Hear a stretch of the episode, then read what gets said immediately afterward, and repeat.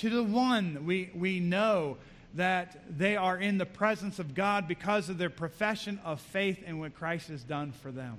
So I ask you this morning, as we, as we once again focus on the truth of the gospel, has it ever become more true for you than when you're staring in the eyes of a person who doesn't know that it's true?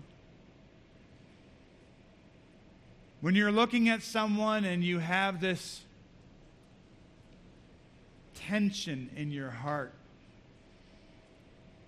and and you know you know what they need.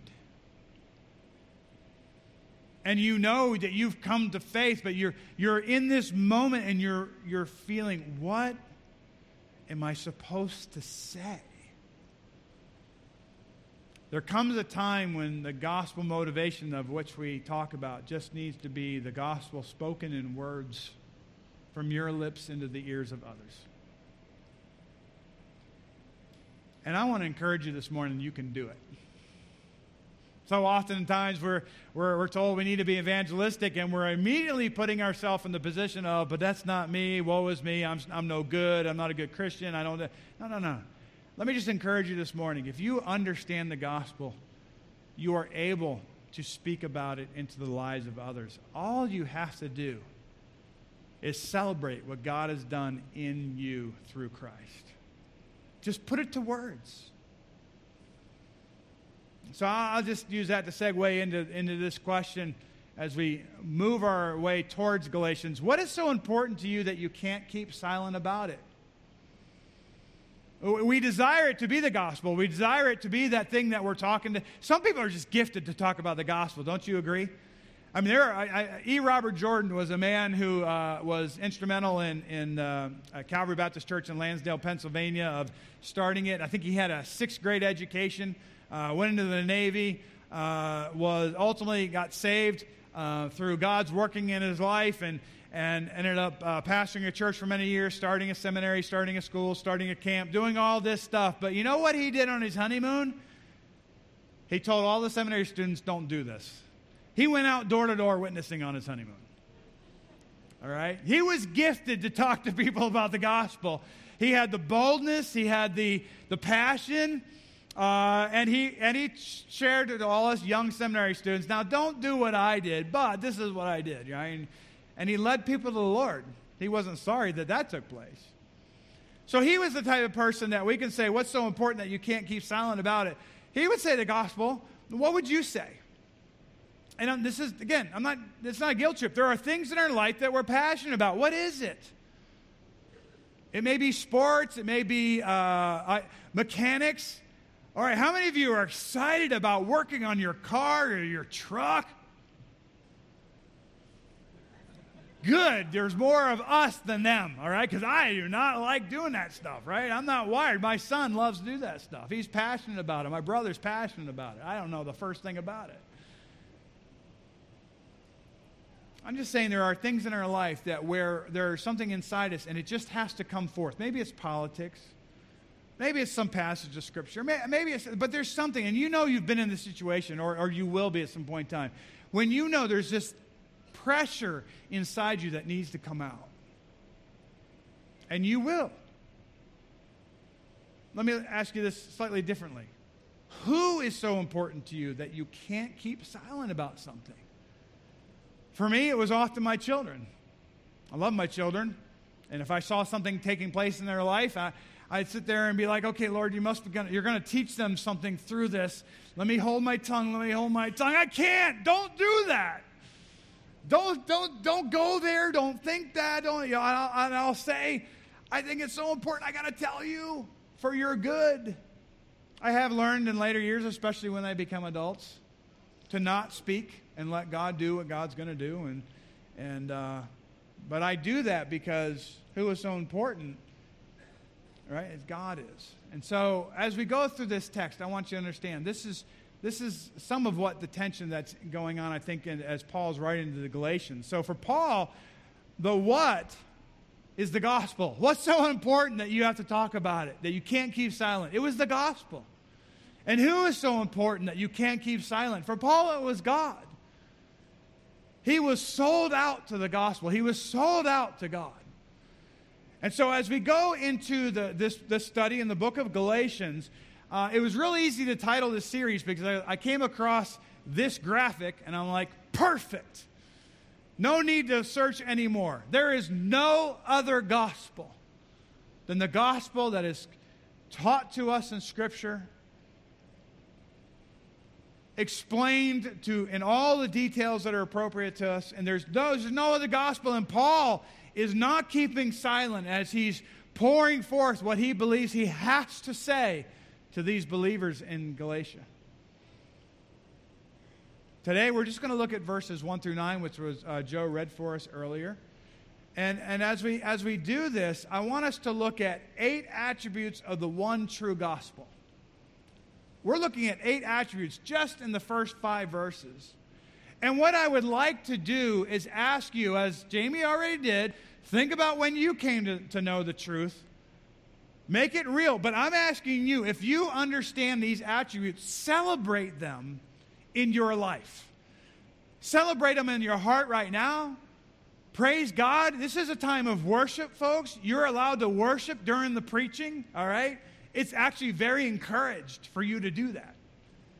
Worship God as we go through these eight attributes of the one true gospel. Paul is basically, he's unburdening his heart.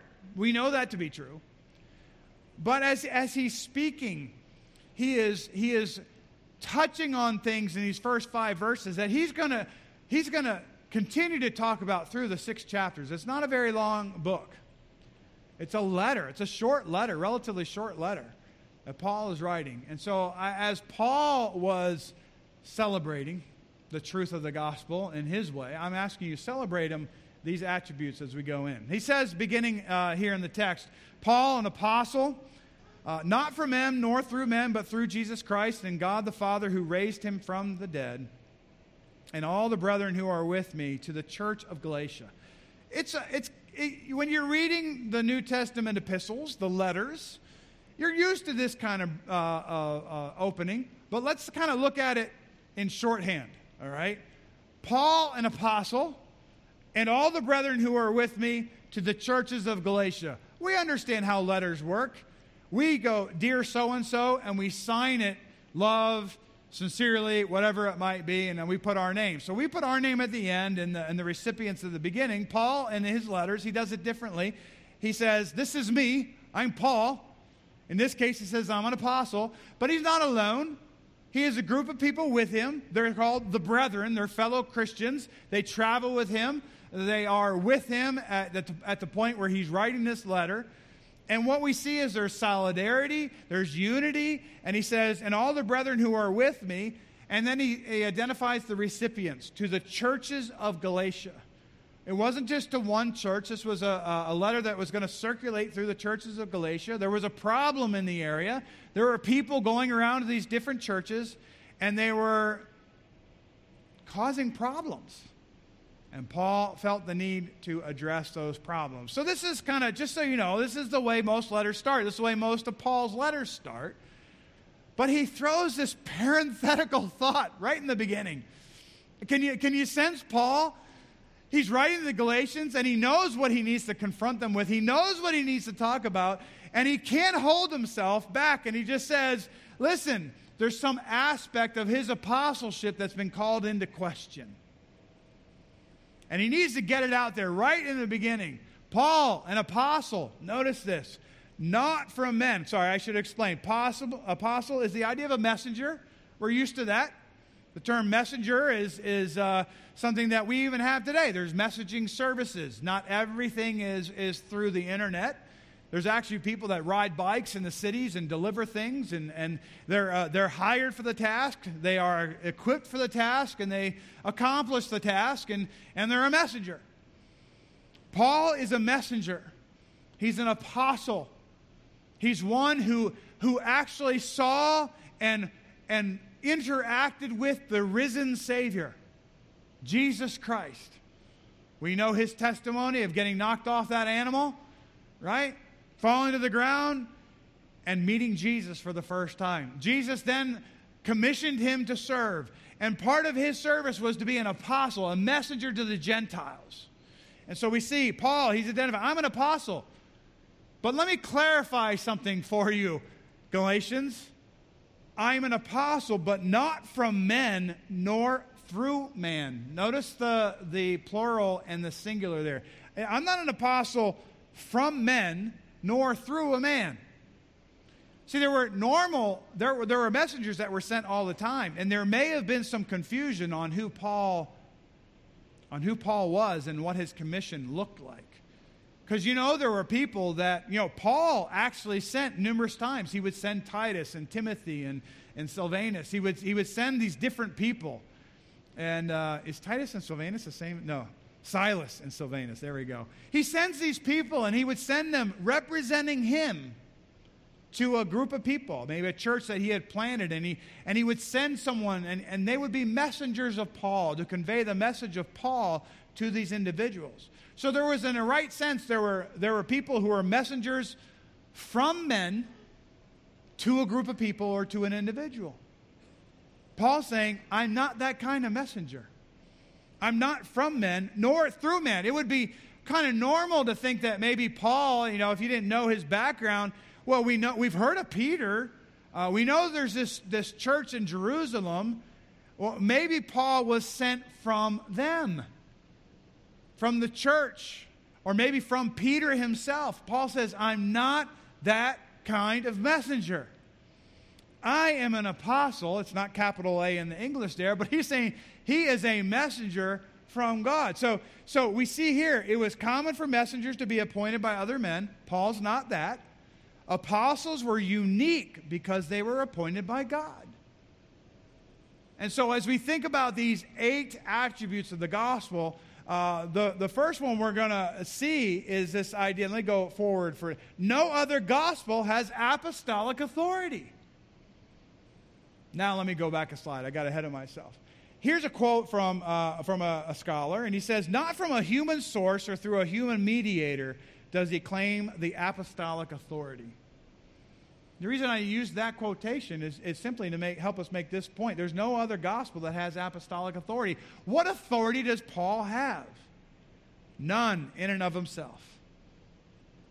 It's all because of who commissioned him. It's, but listen, he does have apostolic authority. His words matter. His words, inspired by the Holy Spirit, matter. They apply to the Galatians, they apply to us. We really ought to pay attention as we go through this book of Galatians and see what does God have for us? Because no other gospel has uh, apostolic authority because no other gospel has divine origin. This is the second attribute of our gospel. It's apostolic authority. There is no other gospel that can claim apostolic authority. There's no other gospel that can claim Peter and Paul and all the apostles. And he, they, they cannot lay claim to having them as witnesses to their gospel because only the one gospel has apostolic authority. And the only reason it has it is because there's no other gospel that has divine origin. And Paul pointed to that in this parenthetical thought. He says, Not from men nor through men, but through Jesus Christ and God the Father. He's saying, My gospel, my message, comes from our Lord and Savior, Jesus Christ, and God the Father. But don't, someone could come to this text as an unbeliever and, and misunderstand this. It came through the man Jesus Christ and God the Father. That's not what it says. It says, but through Jesus Christ and God the Father, equating them together. We have a gospel that is divine in origin, and that divinity is to the Father and to the Son. And although it's not referenced here, we know it was mediated through the Holy Spirit to those who wrote it. So this is something to celebrate. When's the last time you celebrated the divine or, or origin, origination of the gospel? Well, you ought to celebrate it today while we're sitting in the midst and understand that our gospel is so true. It is so anchored in, in who God is that we can say, but through Jesus Christ and God the Father. As we go into the next attribute, no other gospel has a suffering Savior. Remember, there's eight of them, so I'm going to move a little quickly here, but listen, no other gospel has a suffering Savior. Now, you might think of some other gospels. That recognize the death of Jesus Christ as being important. But as you consider the false gospels that are out there, they're going to be wrong in one of two areas. They're going to be wrong in the person of God, in the person of Jesus as God's Son, or they're going to be deficient in the work of Christ, in his work on the cross. And so there are many false gospels, false religions, false teachers that are wrong in this point. They'll say that Jesus suffered, but they won't explain it the way the Bible explains it. And they will add or subtract something from the gospel. So no other genuine gospel has a suffering Savior as described in Scripture. This is essential because as we look at the text, it says, Who raised him from the dead? For Jesus to have died, for God to raise Jesus from the dead, Jesus had to die.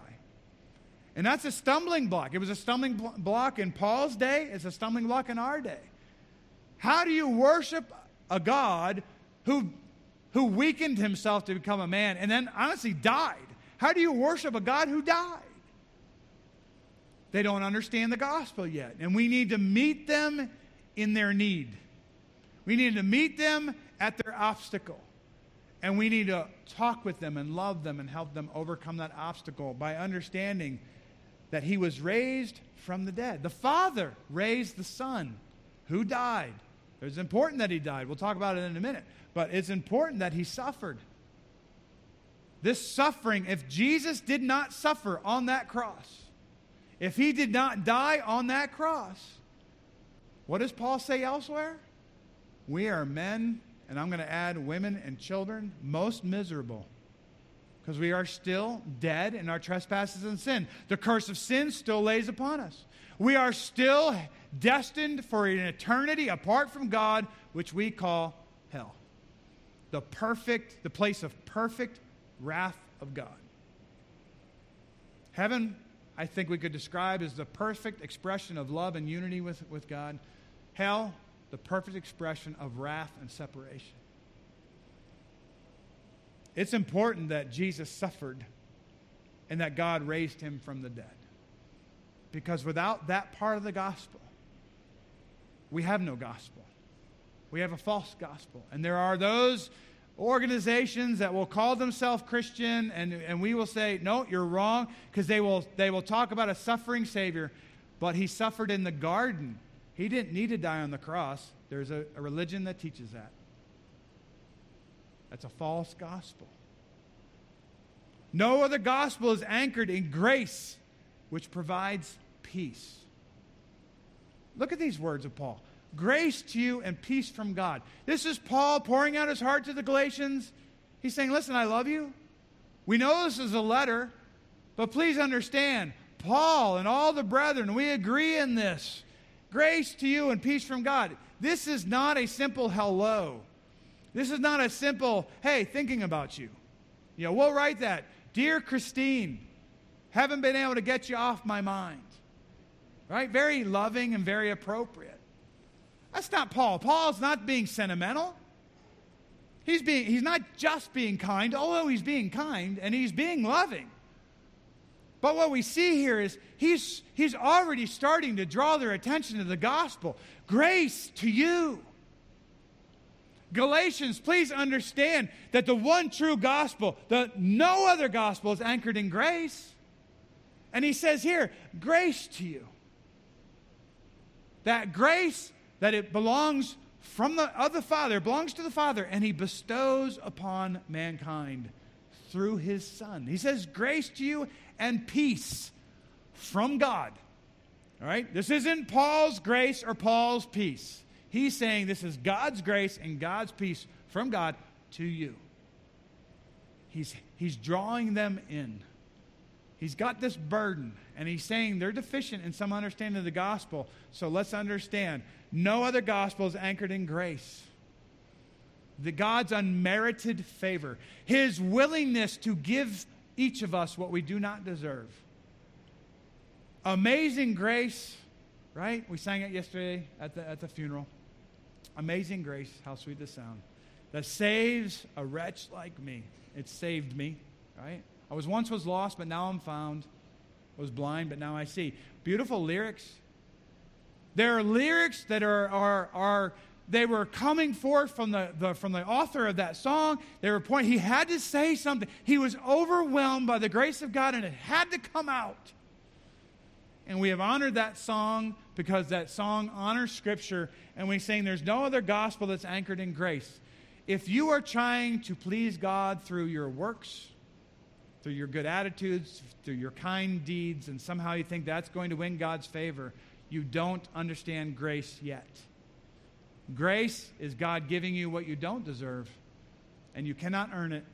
It is a free gift He gives to each, of, each person who confesses their sins and acknowledges that Jesus Christ paid the debt for their sins on the cross and resurrected on the third day, showing He has power over sin and death. That's why we say there's life in Christ. No other gospel teaches that. There's all kinds of false gospels that leave Jesus in the grave.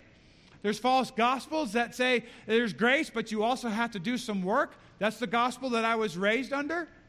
The false gospel that I was raised under was the idea that Jesus died to open the, he paid for original sin, and the gates of heaven were open, but then I have to live a good life to walk through those gates. It's a false gospel. It adds something to grace. If you add anything to grace, you no longer have the gospel of the Bible. And I believed it for years. It was, it was, in a sense, I learned a lot about different things, but I never, it never clicked that grace needed to be applied to my sin. And once grace is applied to your sin, there is no sin anymore, only righteousness. It's been atoned for. Jesus Christ paid for all your sins, past, present, and future. That's the grace that you receive when you come to faith in Jesus Christ. God's free gift. And that's why we know we have eternal life. Because if He's forgiven us of all of our sins, we don't deserve it, but He's given it to us. No other gospel is anchored in grace, and it provides peace. What is that peace? It's that peace between God and man, that peace between God and me, that peace between God and you. You are no longer going to experience the wrath of God. Because in the book of Romans it says, there is therefore now no condemnation for those who are in Christ, who have received his grace. Right? There's no condemnation. We are at peace with God, never to experience the wrath of God ever. That's the good news of the gospel, and that is what we need to celebrate. So, as we go through these, we have to understand each aspect of this. We're only in verse 3 and we've already en- encompassed so many attributes of the gospel that we can celebrate. But let's go to another one. No other gospel has a substitutionary Savior. We've already hit on this. But Paul says very clearly listen, grace to you and peace from God the Father and the Lord Jesus Christ, who gave himself for our sins.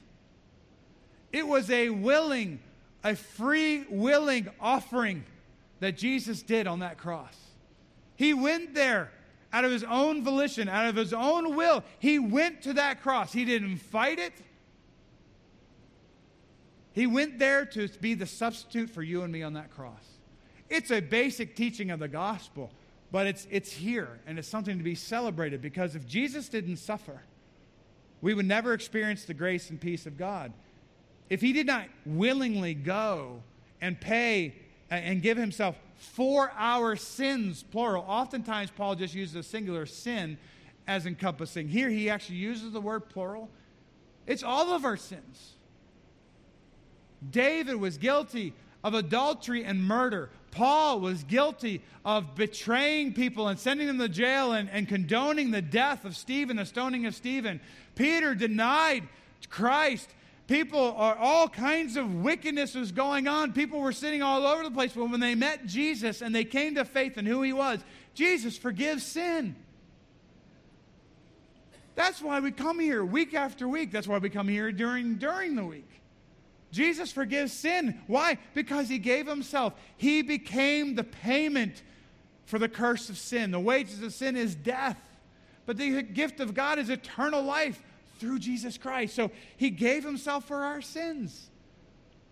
That's to be celebrated.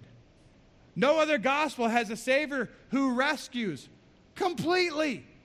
Look at this. he says that he might deliver us. That word deliver could be uh, translated rescue. He, that he might deliver us from this present evil age. I'm going to define present evil age and I'm going to go back to the idea of deliver. What's this present, present evil age? All kinds of people talk about it. I'm going to say it's the time from Jesus' resurrection to his return. Paul was living in it, the Galatians were living in it, we're living in it. This present evil age is the context of which in, in which we live. But it says that Jesus might deliver us from. That word might is because the word is in the subjunctive. If you understand your grammar, it, it's at other translations uh, leave the doubtfulness out of it. It's not that it, it's just the word might. It's just saying it's in the subjunctive. It's all it is. It's not really calling into question. Paul is saying that he delivers us. He did that. Now, he's not delivering everybody against their will, so maybe that's where the might is coming in. But he's saying, listen, when Jesus gave himself for our sin, those who come to faith are delivered, are rescued. Can you celebrate that in your life as, as a gospel believing Christian this morning? I want you to uh, envision this. You're on a boat, you're on a whitewater rafting trip. How's that, right? and uh, and you fall into the water. I told you I got thrown out recently, right? I, uh, well, not recently. I told you recently that I got thrown out. I don't go whitewater rafting anymore. Um, uh, I tend to almost drown. Um, so, and and you fall in the water. So you're on a trip. You fall in the water, and you're looking just like they tell you to look, and they throw you the buoy, right? The, and you catch it, and they drag you into the boat, and you're so thankful you're rescued, and then they just kick you back in. Wow. That stinks. That's not the gospel. Think about that for a minute. That he might deliver us. It's done. It's not, I confess my sins. I've been brought back into the boat. Oh, I sinned. Get back in the water. Oh, I repent. I get back in the boat. I sin again. Get back in the water. That's not the way the gospel works that he dies for our sins, that he might deliver us. It's a done deal from this present evil age. We live in this world, as we're fond of saying, we are just, uh, we're strangers. We, we, we are just uh, passing through, right? We say, listen, we live in a tough age. So did Paul, so did the Galatians. Life is hard. We need to know that when we come to faith, once delivered to the saints, right, that we are delivered once and for all from this present evil age. Peter tells us there's, a, there's an inheritance waiting for us, it's being held for us. It's something to be celebrated for sure. You're in the boat, you'll never be cast out. No other gospel has a Savior who obeys perfectly. Now, we're used to th- talk, uh, attributing uh, perfection to Jesus Christ. But it's actually important for the gospel that he is this way. All right? So we see, let me give you a chance to actually read that. All right? So no other gospel has a Savior who obeys perfectly. Paul says, according to the will of God and Father, of our God and Father. Jesus went volitionally out of his own free will to that cross to pay for his sins. But it was initiated, the plan was initiated by God, his Father. They are united in this gospel that we believe in. And we need to celebrate the free will offering of the Son, but we need to uh, celebrate the will of God that created this plan of salvation to begin with. It is something that we can take confidence in that our Savior obeyed perfectly. If he didn't obey perfectly the plan of God, there would be a deficiency in the gospel because there would be a deficiency in the Savior. If he didn't live perfectly, if he didn't live perfectly, if there was anything out of order, anything that was substandard, he would have failed to fulfill the law of God. And he would have had to hung on that cross for his own sin and not for ours. But he obeyed perfectly. And we can celebrate that because he never sinned. He hung on that cross and he paid our debt of sin. Lastly, we see no other gospel glorifies God. You will have people in your life that will say, Well, yeah, I go to church. Oh, yeah, I believe the gospel. And as they start talking, as you're listening to them, you're like, Something's just not right with their version of the gospel. And you need to call them back to the gospel that we find in Scripture that has all of these attributes true of it. And I'm not saying this is an exhaustive list, but I will say this this is enough for Paul to get the message across to the, to the Galatians. It's enough for us to get the message as well, because this is the gospel and the only gospel that actually glorifies God. People can give lip service to God, but if they have failed to believe in the one and only true gospel, they have rejected God's Son, and therefore they will spend eternity apart from God. So that it's wonderful that we can look at this. There's the text to whom glory forever and ever, and that's it's beautiful. We we worship an, an eternal God. All right, but let's talk about three warnings for those who have already believed the true gospel. That would be us, right? For many of us, most of us in the room. Three warnings for us who have already believed the true gospel. Now, I'm going to, this is more engaging with the text. We're going to probably revisit this text because it's a pretty powerful text. But I didn't want to skip over verses 1 through 5. There's too much there for us to celebrate. So let's just look at these three warnings and, and then we'll. Uh, then we'll leave this place hopefully challenged. So, the one true gospel is a gospel of grace. We've already explained that. It's free, you don't have to earn it. God gives it to you because of what Jesus Christ has done for you. So don't believe in a counterfeit which adds something or takes something away from the true gospel. Don't, don't believe it. This is a message to Christians. Part of my testimony as I came to faith and as I was a legitimate a believer, but I was immature. I met a guy at work. He read his Bible. He had Bible studies. He invited me to, to their fellowship, and I went. And you know, I've told you some of you the story uh, before. It wasn't until Christine was meeting with another group of people. We were engaged. I'm in Cranston, Rhode Island. She's in Lexington, Massachusetts, and and and she's having and she's further ahead in the Bible study than my group is. And they inform her that she needs to be baptized in their church in order to have salvation. I'm thankful that she was more, more mature in the faith than me she calls me up, Greg, they just told me something I know is not true. And I'm like, let's run away. Let's get away from these people. And I was still nice to the guy at work. We were still friends, but I was like, nope, can't do it anymore. Don't believe in a counterfeit. This, I, was, I was already a Christian, but I was being led astray. I think there are immature Christians out there who have swallowed some of the lie and are, are walking in life that they, just, they don't know what to do with. They have the Spirit inside them, and the Spirit's trying to, it's trying to do something in them to, to come out, and, and, and, and they're, they're, they're being tricked, they're being drawn away. They're, you know, I'm not saying they're losing their salvation, but I'm saying we have to believe that there's a danger and that we can actually be involved in a counterfeit gospel. There are many forms of counterfeit gospel. Let me just share one. I didn't do this for first service. But if we have a gospel that says you're free and we add some sort of bondage onto that freedom, it kind of goes in hand in hand with what we said last week. Gospel doctrine plus anti gospel culture denies the gospel. That's a false gospel, right? You can't, it's got to be true. So the one true gospel is the gospel of grace. Don't believe in a counterfeit. He says, I marvel that you are turning away so soon from him who called you in the grace of Christ to a different gospel, which is not another, right? So I should have looked at this earlier, but let me just. This is where Paul's letter differs from every other letter he writes in the New Testament. Paul to the recipients, grace and peace. I'm praying for you, brothers and sisters. I remember you daily.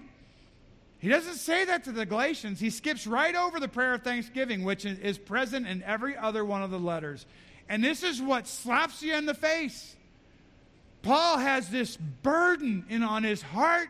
He's saying, I've got to say what's got to get said. And Galatians, you need to hear it.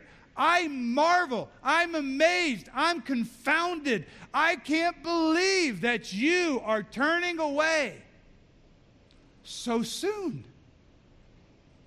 from him who called you in the grace of Christ. You know the gospel. You've believed the gospel. What is it that I hear you, churches of Galatia, that you're, you're following people who are adding things to the gospel? Paul's amazed, and he's calling them to account. And he says, Don't believe in the counterfeit. They're adding something, and we'll see what that's being added as we go through the text. But he says these people are adding stuff, and it says it's a different gospel. Then he clarifies, which is not another. There is only one true gospel, but there are false gospels all around. Second warning the one true gospel is a God revealed gospel. So don't follow those who pervert it. They all go hand in hand. This all goes hand in hand right? Who's perverting it? Well, he says, There are some who trouble you and want to pervert the gospel of Christ. I want you to understand there's a scary thing going on in this, in this verse. Actually, kind of freaks me out. There are some who trouble you. Some people will trouble for intentionality, right? They'll come in and they just enjoy causing problems, right? So that may be the kind of trouble that's being talked about. But notice what it says there those who trouble you and want to pervert the gospel of Christ. Some people, they are perverting the gospel of Christ because they think they're doing you a favor. That's what wigs me out. They think that you're deficient in some understanding and they're bringing some additional truth to you. They think they are expressing love to you. I have family that has tried to do this to me. They have a perversion of the gospel. Jesus Christ is not the Son of God. Excuse me, he's not the only Son of God. Lucifer is also a son of God. Jesus Christ didn't just he didn't die on the cross for the sins. He could he could he he sweat great drops of blood in the garden of Gethsemane. He didn't need to die on that cross. Theirs is the gospel that will lead us to the, to the third point. The one true gospel is preached so sinners can be saved by grace. That's the gospel I believed in. That's the gospel we have believed in. That's not the gospel many of the people I know and love have believed in. Notice what Paul says here. Well, actually, be warned first that those who preach a false gospel will experience eternal damnation. It's not an if. This is a statement. This thing. Notice that this is, this is amazing. But even if we or an angel from heaven preach any other gospel to you than what we have preached to you, let him be accursed. Anathema. May the curse of sin fall upon those people. The curse that grace has rectified in us. He's saying if anybody's going to preach a false gospel, maybe it's us. Paul is entertaining the idea that somehow even he could walk away from the truth. If it, if it were possible, he said, could, if it was possible, I could walk away and I actually told you something different. Don't believe me. Or if an angel from heaven, I have loved ones who believe that an angel from heaven came and revealed new information to a man named Joseph Smith. And Joseph Smith transcribed everything, and then the angel took the plates back up with him into heaven. So there's no record, no evidence, nothing. All we have are the words recorded, supposedly recorded by Joseph Smith, that promote a gospel that is different than the po- gospel that Paul has preached to the Galatians, that we have had preached to us through Scripture. They have added not only different teachings, but they have added more books that they call Scripture. Paul says, no. Anyone who preaches a false gospel will experience eternal damnation because they are preaching another Jesus. They are preaching another gospel that, that is not good news. They are, they have, they are sheep, they, they are wolves in sheep's clothing. He says, Let him be accursed, anathema. It's that, it's that and, and he goes on, if, if we didn't need more emphasis, he says in verse 9, as we have said before, probably in their presence, but certainly in the previous verse, so now I say again, if anyone preaches any other gospel to you than what you have received, let him be accursed. Paul used this word, and he said, If it were possible, may I be accursed for the sake of my brethren. He was saying, my, I, I desire that my fellow Jews come to faith in the gospel, and if it were possible for them to be saved, if I could be accursed, he says it's not possible because you're already a he's, he knows he's already a believer. But he's saying he has such passion for his Jewish brethren that if it were possible, he would be willing to do it for them to get saved. He's saying here, anyone that will preach differently. Folks, we have a gospel that is like no other, and the stakes are high. So, as we think about this question, what is so important to you that you can't keep silent about it? Of course, we want that to be the gospel, right? You knew that from the very beginning. I wasn't trying to trick you into that. This is, we want that, do we not? And we want to be a church that says, what's so important that you can't see, keep silent about it? We want to be a church that talks about sin. Because that discussion about sin gets us to talk about our Savior. And if we talk about our Savior, we get to talk about new life in Christ and eternity with God. It's good news. So, this is what we desire to be, and I know you desire to be it.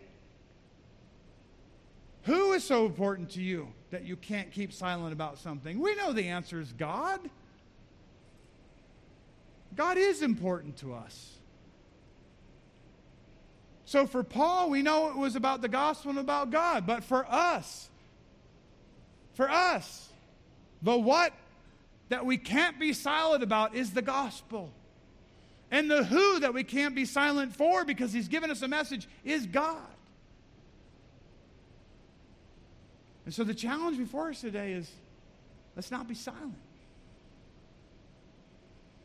Now, it's my job as a preacher to preach what, what God's word says, and certainly you pay me to do that. So it's kind of that, it's not only a commission from God, it's a commission from you. And you know, I fail at that commission sometimes. I see people who need the gospel, and somehow my, my tongue is tied and I don't speak the words. But other times I do. And you're the same way. There's people, sometimes you, you, you just don't say it, and other times you do. It's an abiding struggle that we must own inside. And we need to nourish our motivation for the gospel by understanding what the gospel is. It is God's love shown to us by his perfect Son, shedding his life for our sins, not his own. And all those who come to faith in him, all those who call upon the name of the Lord, shall be saved. I hope it's happened to you. If it hasn't, please come talk to me or talk to someone in this room. Ask the questions so that you can, tr- you can also have new life and you can celebrate all these attributes of the gospel. And you can obey the warnings as well. Let's pray. Father, we